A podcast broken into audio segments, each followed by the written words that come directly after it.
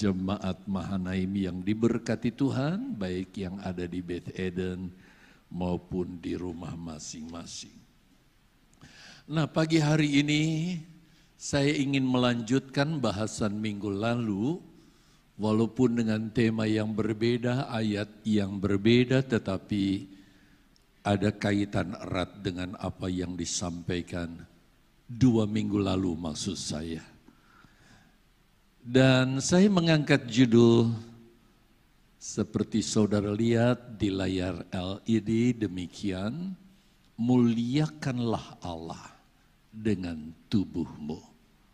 Sepenuhnya tema ini ada di dalam 1 Korintus 6 ayat yang ke-20. 1 Korintus pasal 6 ayat 20 sebaiknya kita baca ayat ini sepenuhnya. Saudara yang di rumah juga di Beth Eden, mari semua bersama-sama kita membaca ayat ini. Sudah siap semua? Sudah tersedia ayatnya ya? Dua, tiga. Sebab kamu telah dibeli dan harganya telah lunas dibayar. Karena itu muliakanlah Allah dengan tubuhmu.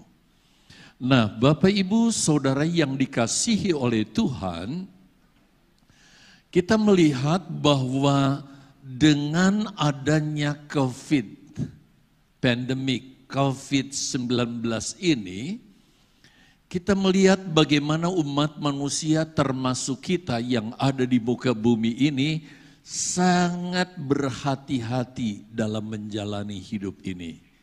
Ya atau iya, saudara? Iya, bukan. Kita jadi sangat berhati-hati. Apa yang dulu kita tidak pernah lakukan, sekarang kita lakukan. Antara lain apa kegiatan itu? Kita kenakan masker. Bayangkan sambil duduk dengar firman Allah pun saudara pakai masker. Bagus sekali. Saudara adalah orang-orang yang taat sesuai dengan anjuran pemerintah, bukan? Dulu kita jarang cuci tangan, tapi sekarang kita cuci tangan begitu rupa ya, begitu concern saudara. Kita juga jaga jarak sampai kapasitas yang biasanya ketika mulai direnovasi gereja kita ibadah di sini pernah sampai memuat 420 orang. Tapi kita batasi sekarang hanya 100 sekian orang saudara. Karena kita ikuti pemerintah kita harus jaga jarak. Lalu kita nggak boleh bersentuhan fisik. Dulu kalau ketemu, waduh seminggu nggak ketemu saja kita pelukan ya, cipika-cipiki, hak dan sebagainya. Tapi sekarang jabatan tangan pun tidak cukup dari jauh katanya. Kita lakukan seperti ini. Nah saudara yang dikasih oleh Tuhan, kita tahu bahwa masih banyak hal lain lagi aturan-aturan yang ditetapkan di mana kami harus ikuti semuanya. Karena memang nggak salah ini. Ini adalah hal yang baik. Nah tujuannya apa? Kita melakukan itu semua. Kita lakukan itu semua dengan satu tujuan adalah supaya kita, nah inilah jagonya komputer saudara. Ditulisnya diketik bisa jadi dia robah sendiri. bisa tetap sehat. Ya, jadi diatur begitu rupa supaya enggak kita enggak terpapar saudara dengan yang namanya virus corona itu dan kita tidak jatuh sakit apalagi sampai dipanggil Tuhan. Kalau bisa kita masih bisa hidup di muka bumi ini. Bahkan ada di antaranya yang menganjurkan kita supaya sehat, kita berolahraga, lakukan rapid test, lakukan swab test, dan berbagai-bagai hal lainnya saudara. Kita lakukan itu semua adalah untuk kebaikan. Dan saya sebagai hamba Tuhan katakan kepada saudara, semua yang dianjurkan pemerintah itu nggak ada satupun yang bertentangan dengan firman Allah. Apa yang dilakukan oleh saudara sekarang itu, itu tidak salah, itu nggak bertentangan dengan firman Allah. Artinya apa? Coba lihat ini. Walaupun itu tidak bertentangan dengan firman Allah. Saudara yang dikasihi oleh Tuhan, kalau saya jabarkan ayat pokok yang kita angkat, lebih khusus lagi dengan tema yang saya angkat, kita melihat bagaimana Rasul Paulus menasehati kita melalui tema yang kita bahas lewat ayat pokok yang kita angkat. Perhatikan sepenuhnya kalimat ini.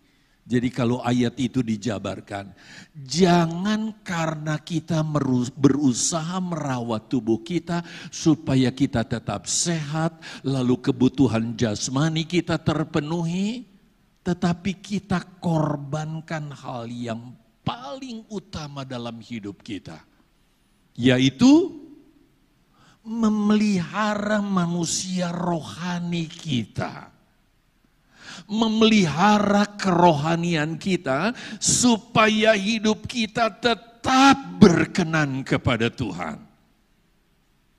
Jadi jangan karena kesukaran yang kita hadapi dengan aturan yang begitu rupa.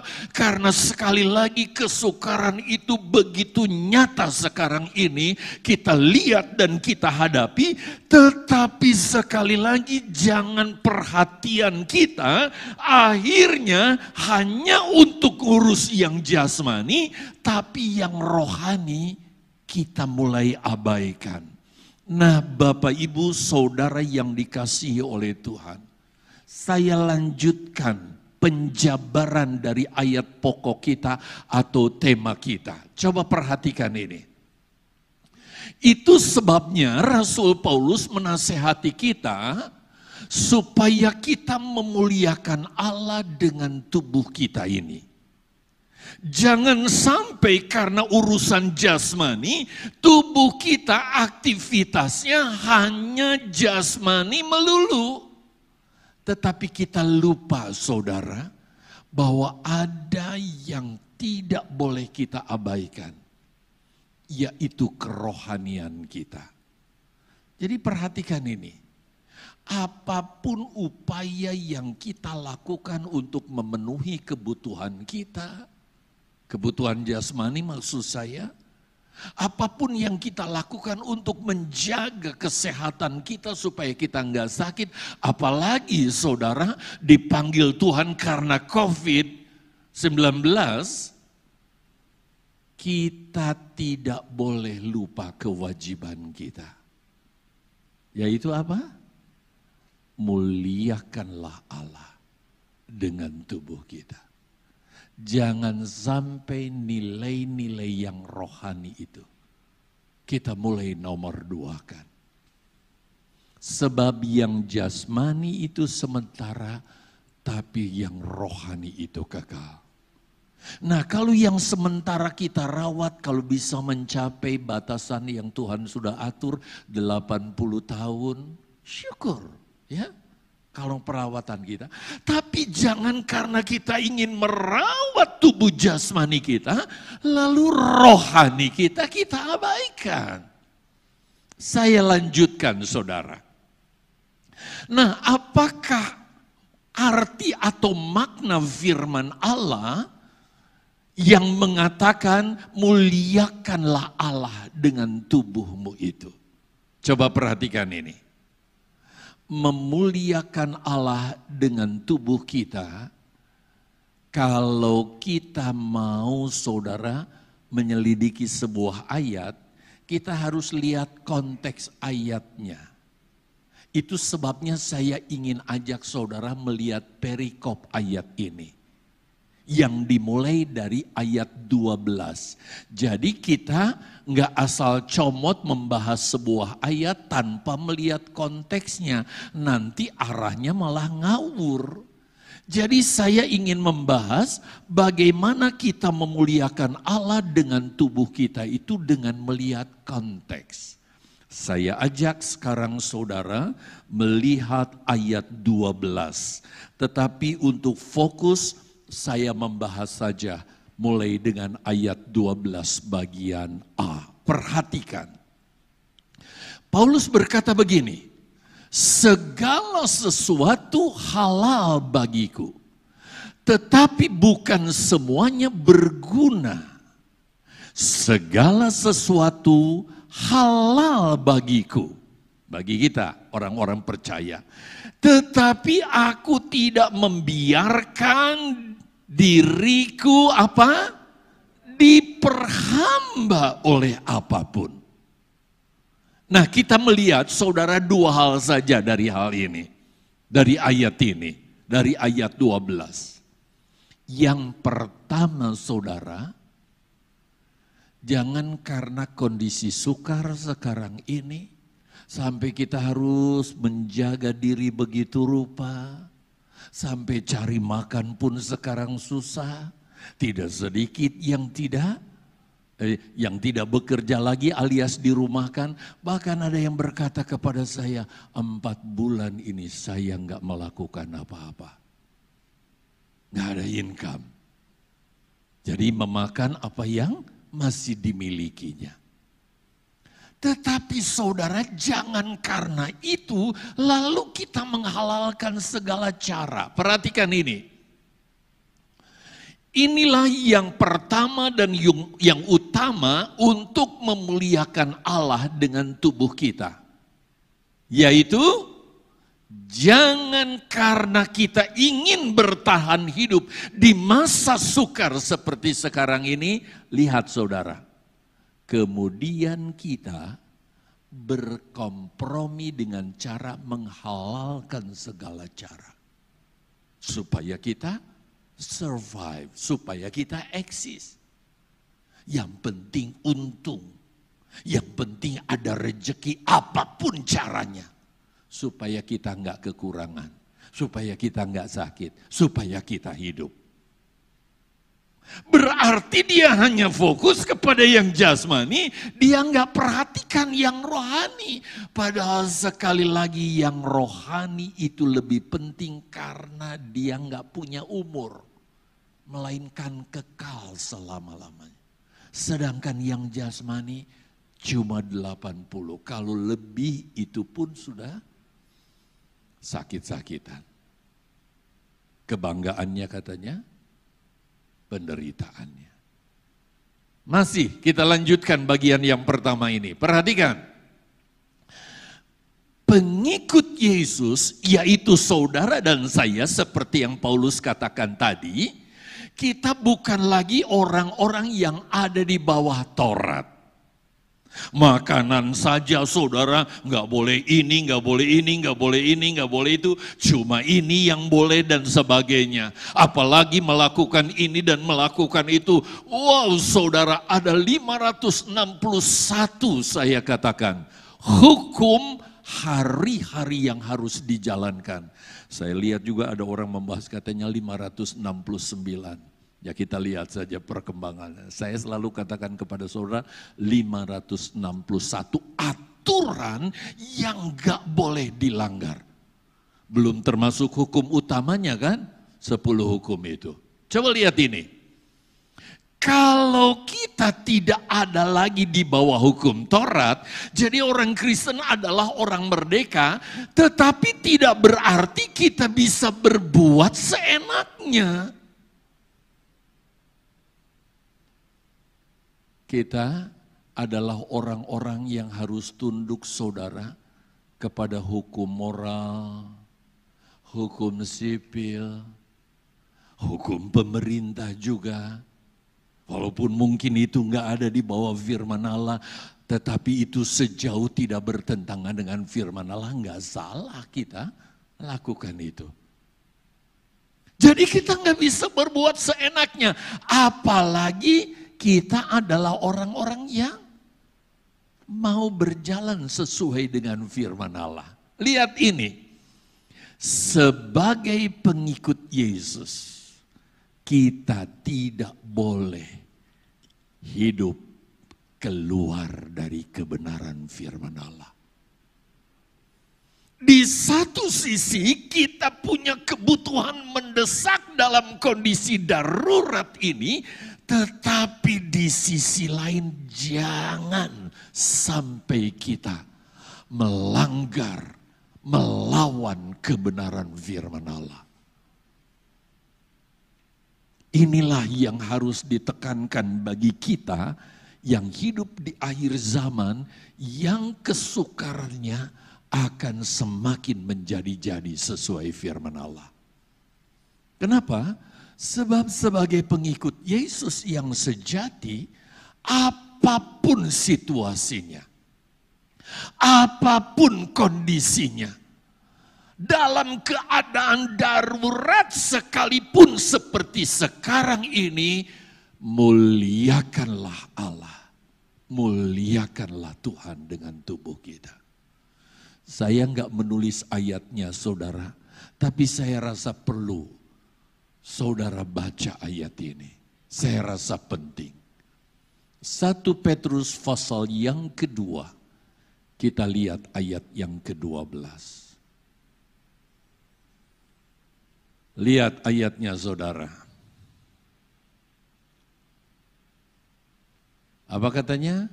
milikilah cara hidup yang baik di tengah bangsa-bangsa bukan Yahudi. Nah, Petrus ini kan dia menulis surat kepada orang-orang Kristen yang berkebangsaan Yahudi. Nah, sebagai orang Yahudi katanya yang percaya kepada Yesus, kalau mereka ada di tingkat di lingkungan yang non Yahudi, dia katakan, milikilah cara hidup yang baik. Kalau saya terjemahkan untuk kita sekalian ayat ini, milikilah cara hidup yang baik di tengah-tengah bangsa yang bukan Kristen. Yang non-Kristen. Tujuannya apa? Lihat, supaya apabila mereka memfitnah kamu sebagai orang durjana, Orang Kristen ini gini, gini, gini, gini. Dituduh saudara. Mereka dapat melihatnya dari apa? Perbuatan tubuh kita. Kalau kita memuliakan Tuhan, orang gak bisa saudara bertindak seenaknya saja mereka dapat melihat dari perbuatan-perbuatanmu yang baik dan memuliakan Allah pada hari iya Tuhan melawat mereka. Satu waktu mereka akan dilawat oleh Tuhan lalu akhirnya mereka berkata, ternyata orang Kristen itu benar. Kenapa? Karena di masa sukar sekalipun kita nggak berkompromi. Kita tetap berjalan di atas kebenaran firman Allah. Yuk kita lanjutkan kepada yang kedua. Dari ayat pokok yang kita angkat tadi. Bahwa kita ini tidak di bawah hukum Taurat. Tetapi yang kedua perhatikan kita tidak diperhamba oleh apa pun kata Rasul Paulus. Apa maksudnya tidak diperhamba oleh apa pun? Saya ingin katakan kepada saudara bahwa kesukaran yang saudara dan saya alami hari-hari ini itu baru start kata Yesus. Baru awalnya, baru permulaan, kamu belum lihat nanti wujudnya seperti apa kesusahan di dunia ini pada waktu kita hidup di akhir zaman. Saya pun belum saudara atau enggak menulis ayat ini, coba ditampilkan lagi saja ayat ini. Matius 24 ayat yang ke-8. Yuk kita perhatikan ayat ini.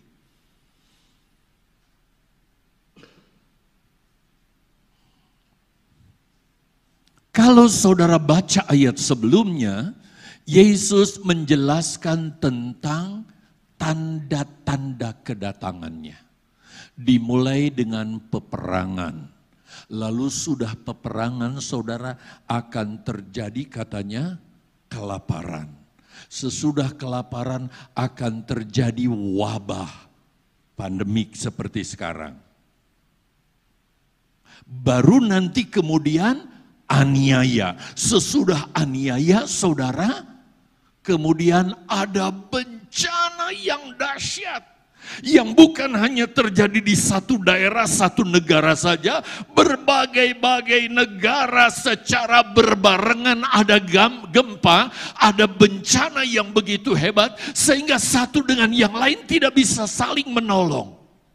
Lalu Yesus berkata di ayat 8, sebab kalau saya baca ayat sebelumnya, kelamaan nanti. Akan tetapi semuanya itu barulah permulaan penderitaan menjelang zaman yang baru. Di mana kita nanti akan di bumi ini berkerajaan bersama Yesus seribu tahun. Lalu nanti kita akan ada di sorga, di langit dan bumi yang baru. Itu sebabnya apa pun kesukaran sekarang saudara, jangan kita diperhamba oleh apa pun termasuk oleh dosa, kejahatan, kecurangan, ketidakbenaran karena kita ingin eksis hidup begitu. Tetaplah di dalam kebenaran di masa sulit sekalipun. Lihat kalimat yang saya susun dari ayat ini. Kesukaran yang kita lihat dan rasakan sekarang. Itu baru permulaan. Jadi saudara bisa bayangkan apa jadinya. Kalau inti dari kesukaran itu betul-betul terjadi. Jadi kesukaran yang kita rasakan sekarang udah rasanya waduh tapi sebenarnya itu belum apa-apa. Jangan lagi nuduh gembala nakut-nakutin lagi. Lebih baik saya terbuka tentang firman Allah daripada saudara nanti kaget. Wah ini pendeta nggak pernah ceritakan yang begini. Jadi saya ceritakan dulu. Sehingga kalau waktunya tiba saudara bisa mengerti dan bersiap-siap untuk hal itu. Coba saya ingin memberi kepada saudara sebuah gambaran yang saya sudah angkat dua minggu lalu tentang kesukaran, bukan?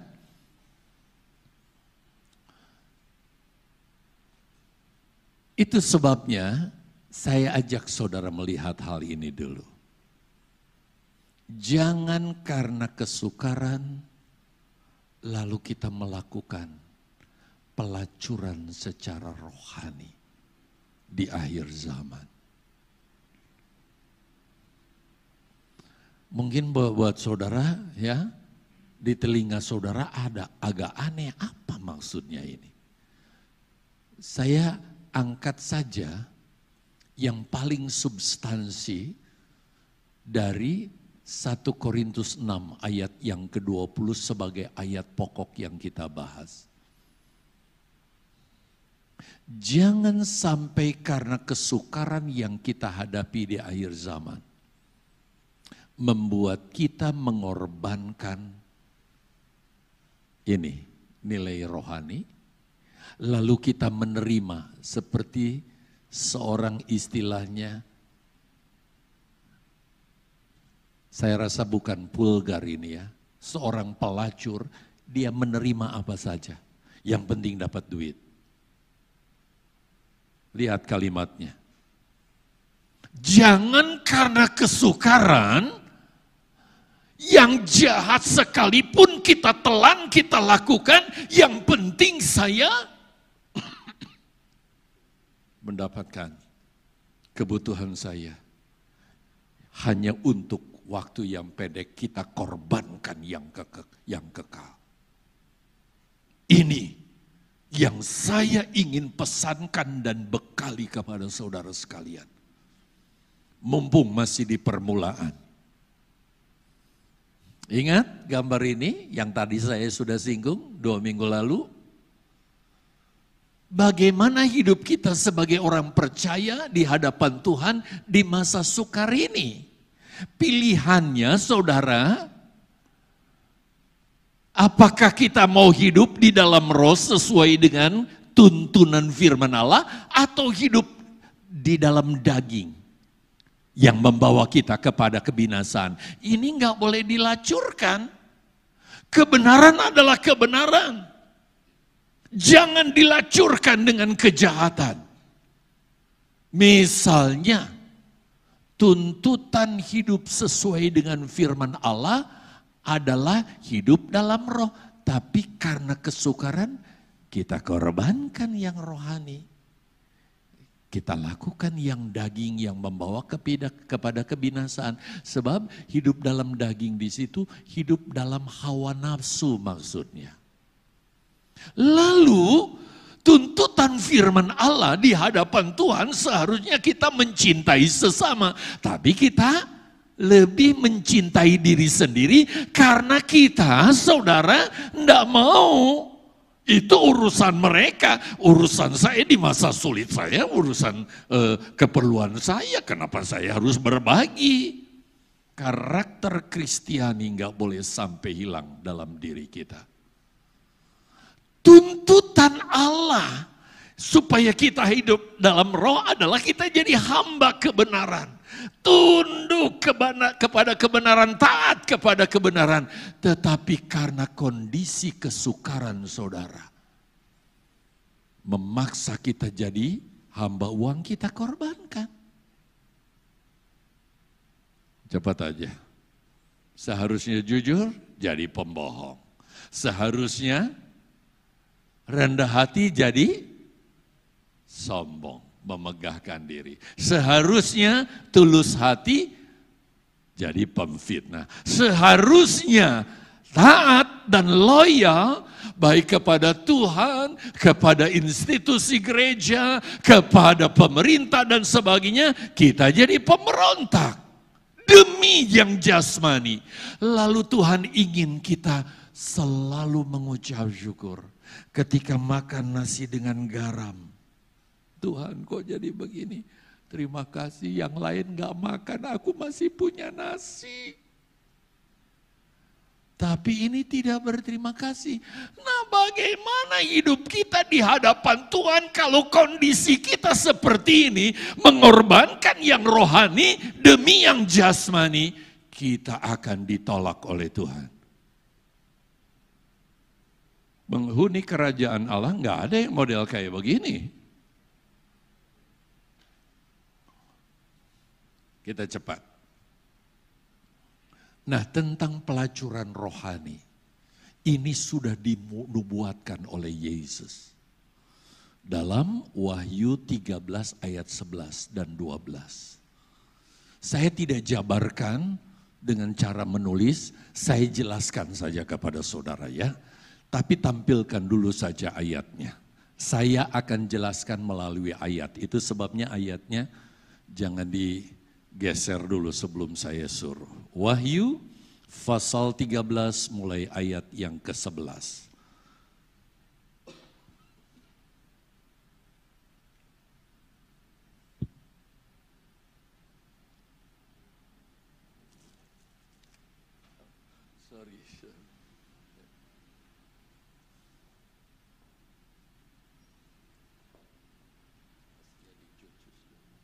Perhatikan. Perhatikan Bapak Ibu, yuk. Dan aku melihat seekor binatang lain. Saudara, tiga tritunggal iblis. Jadi iblis itu peniru ya. Digambarkan iblis itu seperti binatang dalam rupa seekor naga. Antikris digambarkan seperti binatang yang keluar dari dalam lautan kalau saudara baca pasal 13. Seding yang ketiga sedangkan yang ketiga nabi palsu digambarkan seekor binatang tapi keluar dari dalam bumi. Saya dahului dengan penjelasan ini supaya saudara mengerti tipologi-tipologi ini. Perhatikan, dan aku melihat seekor binatang lain keluar dari dalam bumi. Siapa binatang keluar dari dalam bumi? Nabil palsu. Dan bertanduk dua, apa? Sama seperti anak domba. Yesus digambarkan seperti apa? Jadi nabi palsu ini digambarkan seperti binatang keluar saudara dari bumi, tapi modelnya mirip anak domba. Bertanduk katanya seperti anak domba. Mirip seperti Yesus. Tetapi, dan ia berbicara seperti seekor naga yaitu iblis. Jadi dia bungkus dirinya saudara dengan penampilan seperti Yesus tetapi berita yang disampaikan bersumber dari naga yaitu iblis. Pindah ke ayat 12. Saya harap saudara sudah mengerti sampai di sini dulu. Oke, 12. Dan seluruh kuasa binatang yang pertama yaitu naga dijalankan di depan matanya. Dia lakukan perintah iblis ini, saudara. Sehingga iblis memantau dia lakukan enggak si nabi palsu ini. Dia lakukan. Itu sebabnya hati-hati saudara dengan berita-berita yang modelnya diambil dari firman Allah. Tapi sebenarnya itu bersumber dari nabi palsu atas perintah naga. Perhatikan, ia nabi palsu ini menyebabkan apa? Seluruh bumi dan semua penghin, penghuninya menyembah binatang yang pertama. Menyembah iblis. Jadi gereja palsu ajaran-ajaran di luar kebenaran firman Allah secara tidak kita sadari mengajak kita untuk melakukan sesuatu sebagai bentuk penyembahan kepada iblis yang luka parahnya telah sembuh. Jadi Bapak Ibu Saudara yang dikasih oleh Tuhan, di masa sukar seperti ini hati-hati dengan komando yang seperti ini. Karena kesusahan saudara, kita nggak peduli yang rohani kita ikuti untuk yang jasmani. Saya katakan nggak salah merawat yang jasmani, tapi jangan korbankan yang rohani. Kita lanjut catatan kita. Perlu diketahui bahwa yang dimaksud pelacur dalam ayat ini bukan dalam arti harafiah. Tetapi merujuk kepada nabi palsu yang mengajarkan ajaran yang terlihat baik. Solusi ini di masa sukar, tetapi sebenarnya merupakan kompromistis dengan ajaran-ajaran sesat. Itu sebabnya saya heran kalau ada orang udah puluhan tahun ikut Yesus, tapi masih melakukan ritual-ritual yang gak betul itu. Masih percaya tayul-tayul ajaran-ajaran nenek moyang dan sebagainya. Perhatikan ini. Itu sebabnya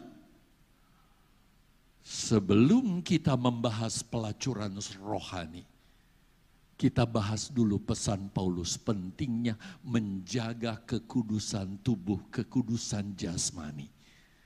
Jadi, kalau saya nanti sebentar berbicara tentang pelacuran rohani, kita harus bahas dulu pelacuran jasmani. Perhatikan kepada saya. Yang rohani lebih penting dari yang jasmani. Sekarang tentang yang jasmani saja kita bicara soal tentang menajiskan tubuh kita dengan cara pelacuran itu. Yuk kita lihat ini. Saya nggak bahas ayat 13, 14, walaupun itu penting saya langsung lompat saja ke ayat 15. Apa kata ayat 15? Perhatikan. Tidak tahukah kamu bahwa tubuhmu adalah apa? Anggota Kristus. Akan kau ambilkah anggota Kristus untuk menyerahkannya kepada percabulan? Tegas Paulus berkata apa? Jangan diam aja. Apa? Sekali-kali tidak. Saya bicara dulu dari sisi tubuh jasmani sebelum kita bicara ke tubuh rohani.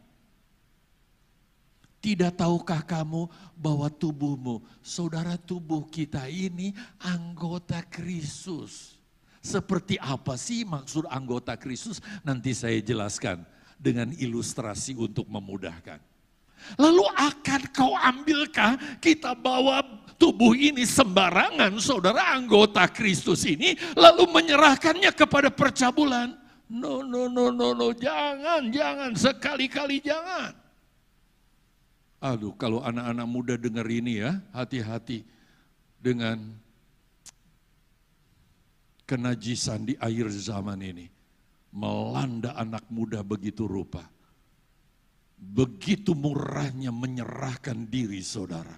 Didik anak kita. Yuk kita jelas, kita perhatikan ini. Perlu diketahui oleh setiap anak Tuhan bahwa setiap orang percaya yaitu saudara dan saya, entah saudara masih remaja, pemuda, pria wanita parubaya, lanjut usia saudara, kita ini adalah anggota tubuh Kristus. Seperti apa sih maksudnya anggota tubuh Kristus, lalu kita nggak boleh saudara menajiskan diri oleh apa pun dengan istilah melacurkan itu tadi. Hmm, Jangan kedip ya, supaya saudara mengerti semua.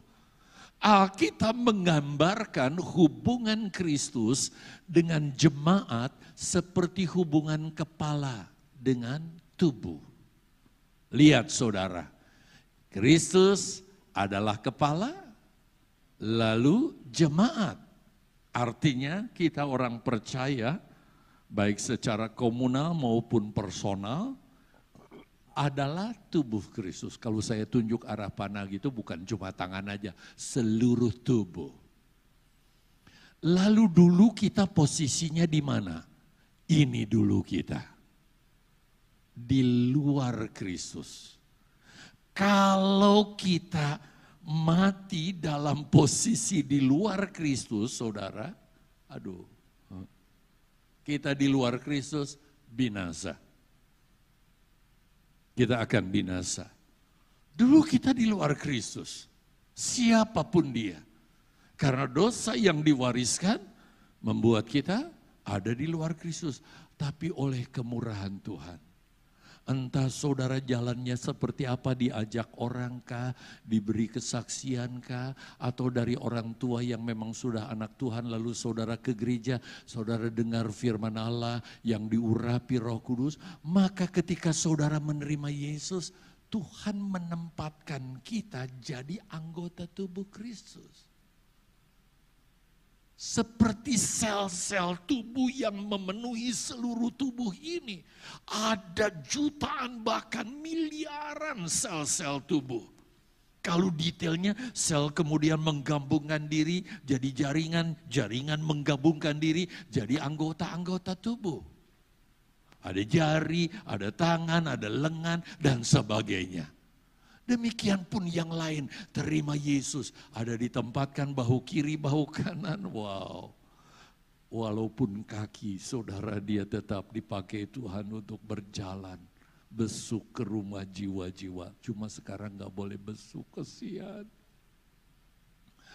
Ada yang jadi tangan, waduh, jadilah tangannya Yesus. Terulur buat menolong di masa sukar ini. Dia ulurkan tangan karena dia punya kelebihan. Ada yang jadi jantung sebelah kiri, nggak kelihatan kerjanya. Orang yang suka berdoa, sebab itu saudara jam 7 malam kita berdoa ya, waduh saudara itu pelayanan yang sangat istimewa. Jantungnya dari tubuh Kristus. Ada yang jadi lengan, ada yang jadi lutut, wah dia berlutut saudara atau berjalan ya. Nah ini, ini liver sebelah mana sih? Saya lupa. Saudara kalau kita sudah jadi anggota tubuh Kristus, kita harus jaga kesucian diri kita. Aduh saudara nggak kelihatan di sini. Jaga. Apalagi sampai melacurkan diri kita Baik secara jasmani, apalagi nanti kita bahas secara rohani. Ngeri saudara. Jaga diri kita. Sesukar apa pun kondisinya kita anggota tubuh Kristus. Kita harus jaga diri kita. Sedemikian rupa. Kekudusan diri kita. Kesucian hidup diri kita. Inilah tanggung jawab kita menjaga hidup kita. Artinya roh kita, jiwa kita, dan tubuh kita. Tetap kudus di hadapan Tuhan. Sebab kalau enggak kudus, masakan tubuh Kristus enggak kudus, ada yang neko-neko di sini saudara, dia akan keluarkan nanti di gambar selanjutnya. Saya ingin jelaskan dulu ini ya penjelasannya. Yuk perhatikan mengapa kita nggak boleh berzina? Sebelum saya bicara zina rohani loh, saudara, bicara tubuh dulu, fisik kita ini. Jadi kalau yang pernah mungkin melakukan hal ini masa lalu bertobat. Kalau enggak, saudara, ngeri akibatnya. Kenapa kita nggak boleh berzina baik secara jasmani, terutama secara rohani? Lihat ayatnya. Dari ayat 15 sekarang kita pindah ke ayat yang ke-16. Cermati jemaat baik-baik. Atau tidak tahukah kamu bahwa siapa yang mengikatkan dirinya pada perempuan, cabul, dengan cabul, berzina, entah beli, entah suka sama suka. Dampaknya apa? Menjadi satu tubuh dengan perempuan itu, jadi hubungan seks itu saudara mengikat. Seperti ketika saudara menikah dengan istri saudara, istri dengan suami, kita jadi satu, maka seorang yang berhubungan dengan cabul, dia menjadi satu tubuh dengan cabul itu. Lalu Paulus jelaskan, sebab demikian kata nas, keduanya akan menjadi satu daging. Paulus menggunakan pernikahan Adam dan Hawa.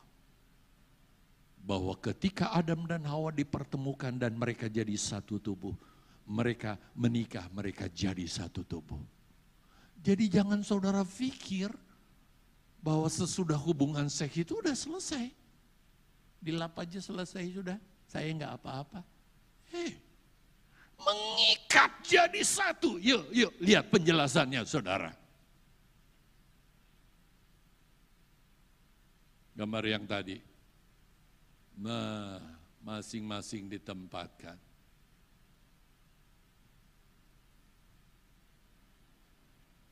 Kira-kira saudara sekarang ada di mana posisinya? Itu sebabnya kenapa gembala berkata, jangan jadi penonton di dalam gereja sebagai anggota jemaat. Adakah di antara saudara organ tubuh yang nggak bekerja, nggak berfungsi? Semuanya berfungsi. Jadilah jemaat yang benar-benar melakukan tugas dan tanggung jawabnya sekecil apa pun. Nah ini dia, saya kasih nama aja dia si A. Kenapa saya kasih inisial A? Anak Tuhan, saudara adalah anak Tuhan. Tapi si A ini saudara, mungkin gak ngerti atau dia memang gak bisa menahan diri bahwa dia adalah anggota tubuh Kristus harus menjaga dirinya dalam kekudusan Lalu saudara lihat ada gambar-gambar yang lain, warnanya lain di situ. Ada? Katakanlah ini perempuan-perempuan cabul. Eh dia membuka diri, welcome. Jadi satu. Lalu apakah dengan orang itu jadi cemar, lalu tubuh Kristus dibiarkan cemar? Oh enggak bisa. Tubuh Kristus harus kudus harus mulia. Jemaat pun demikian. Maka tidak ada cara lain. Dia akan diexcommunicate. Dikeluarkan, dibuang dari tubuh Kristus. Dikembalikan kepada dunia, kepada tempat asal. Lalu bagaimana status si A ini? Namanya dihapus dari buku kehidupan ini yang paling mengerikan. Ini saya baru bicara soal percabulan jasmani, apalagi tentang pelacuran rohani. Yang jasmani saja konsekuensinya wow, mengerikan Bapak Ibu. Sebab itu jangan pernah main-main dengan yang satu ini. Sebab itu mengikat.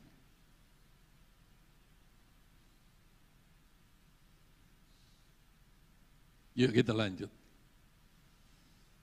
Melakukan perzinahan jasmani akibatnya kita akan dibuang dari keanggotaan tubuh Kristus. Ini sebuah konsekuensi yang sangat mengerikan. Lihat, jangan kedip. Lebih mengerikan lagi tentunya kalau kita sampai melakukan perzinahan rohani. Nabi palsu sedang bergerak di mana-mana. Jangan jadi jemaat yang sembarangan makan saudara yang kita nggak tahu asal usulnya dari mana. Kita nggak tahu bahwa itu adalah yang sumbernya dari nabi palsu. Sebab itu, apa yang harus kita lakukan? Jangan main-main dengan dosa zina atau dosa seksual. Jangan pernah main-main. Apalagi. Jadi saya sudah memberi gambaran yang jasmani aja mengerikan saudara. Apalagi sampai yang rohani. Yuk kita lanjut.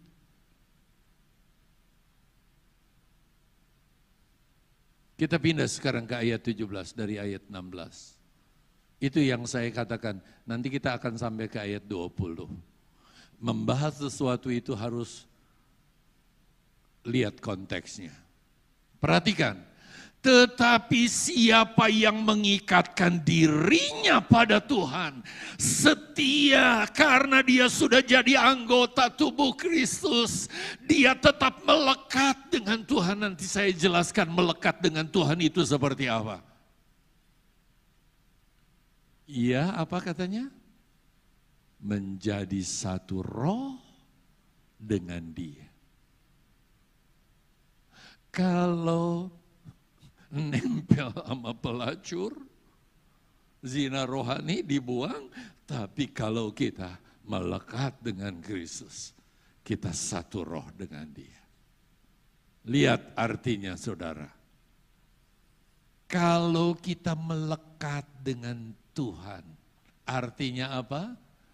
Pendeta, mungkin udah doer mulutnya saudara. Ingatkan Kristianos, Kristianos. Berjalan mengikuti dengan setia walaupun kesusahan diiming-imingi. Enggak aku mau tetap dengan Tuhan. Itu yang namanya Kristianos. Maka dia menjadi satu dengan Tuhan. Satu roh dengan Tuhan. Satu pikiran satu hati dengan Tuhan satu jiwa dengan Tuhan. Enggak bergeser. Ini namanya Kristen sejati. Ayo kita lihat gambar ini. Ah, saudara, di tengah masa sukar ini ada iming-iming, ayo nyimpang, ayo nyimpang, ada yang menarik di sini. Jasmanimu akan enak dan sebagainya. Nggak mau aku jalan terus sesuai satu roh satu tujuan, satu maksud dengan Tuhan. Jemaat Mahanaim harus seperti ini.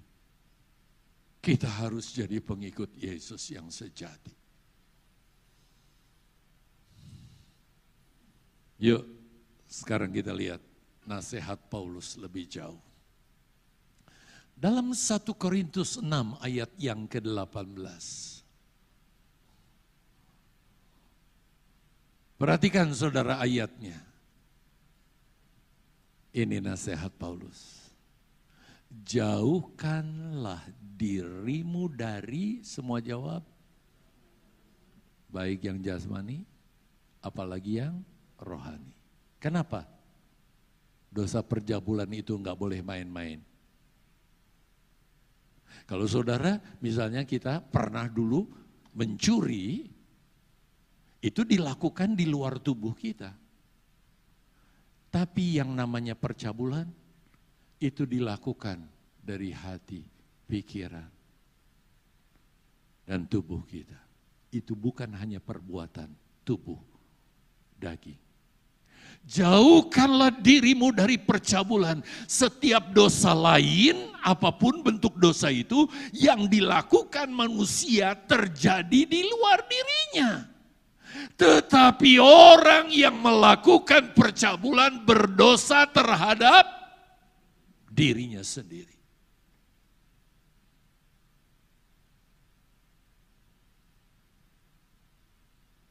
Sekarang silakan bandingkan dengan percabulan rohani. Itu menyangkut roh. Itu sangat mengerikan. Seperti saudara mendengar firman Allah sekarang, saya berharap bukan telinga saja saudara saja yang menyambut, tapi roh saudara.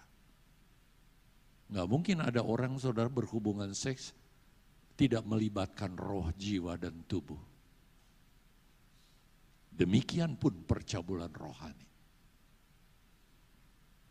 Ayat 19. Berarti udah mau tamat ini ya khotbahnya mau habis. Kan kita dari ayat 20 tuh.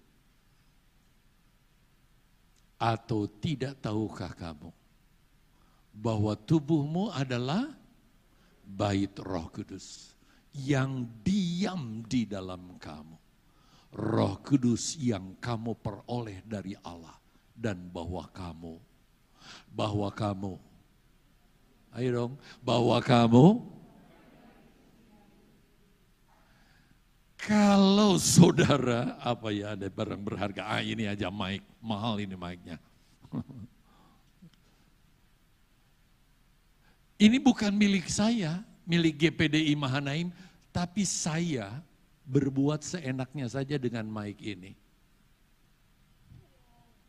Karena emosi, bukan milik saya kok saya perlakukan seperti itu.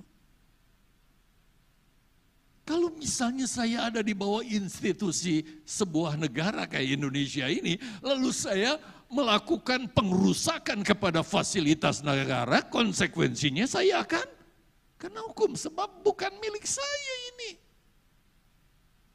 Jadi ingat sekarang saudara, setelah kita ada di dalam diri Kristus, kita ini milik Kristus. Kita harus jaga milik Kristus itu bukan dengan cara sembarangan. Hanya karena kita ingin supaya bisa survive hidup di muka bumi ini, jasmani kita terpenuhi, milik Tuhan kita perlakukan sembarangan. Jangan sekali-kali melakukan itu. Tetaplah berpegang kepada kebenaran firman Allah. Tubuh kita harus kita pakai sebagai alat kebenaran. Membawa kita kepada pengudusan. Tolong diangkat ayat ini supaya jemaat juga bisa tahu. Roma 6 ayat 19. Apa sih bunyinya? Roma 6 ayat 19. Perhatikan jemaat.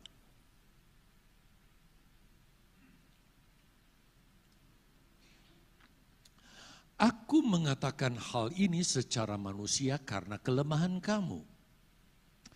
Sebab, perhatikan, sama seperti kamu telah menyerahkan anggota-anggota tubuhmu menjadi hamba kecemaran dan kedurhakaan yang membawa kamu kepada kedurhakaan, Demikian halnya kamu sekarang harus menyerahkan anggota-anggota tubuhmu menjadi hamba sesudah di dalam Kristus.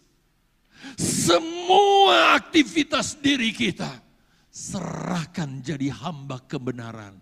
Karena ini akan membawa kita apa? Yang membawa kamu kepada pengudusan. Ini yang harus kita lakukan setelah kita jadi anggota tubuh Kristus. Jaga begitu rupa. Silakan sedikit lagi.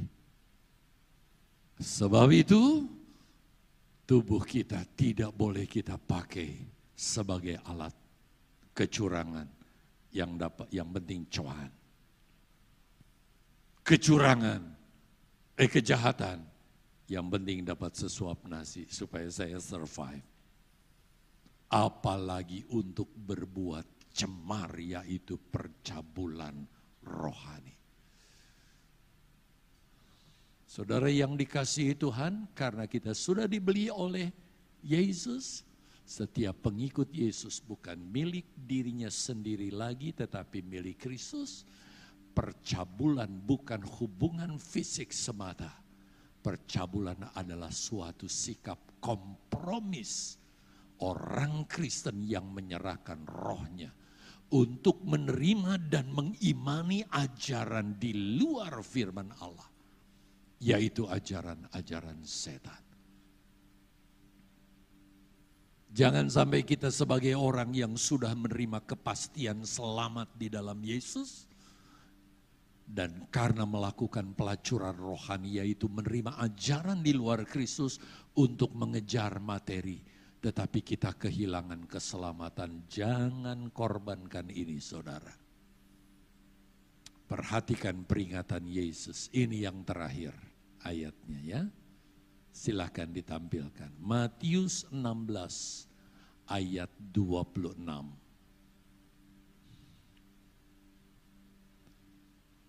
Kita baca bersama. Jadi saudara bisa mengerti sekarang arti ayat ini, makna ayat ini. Dua, tiga. Apa gunanya seorang memperoleh seluruh dunia tapi kehilangan nyawanya? Dan apakah yang dapat diberikannya sebagai ganti nyawanya? Artinya nggak akan ada penebusan lagi. Kalau kita main-main dengan yang satu ini. Tuhan tolong kita. Tuhan tolong kita. Supaya benar-benar kita berjalan sesuai dengan kehendak.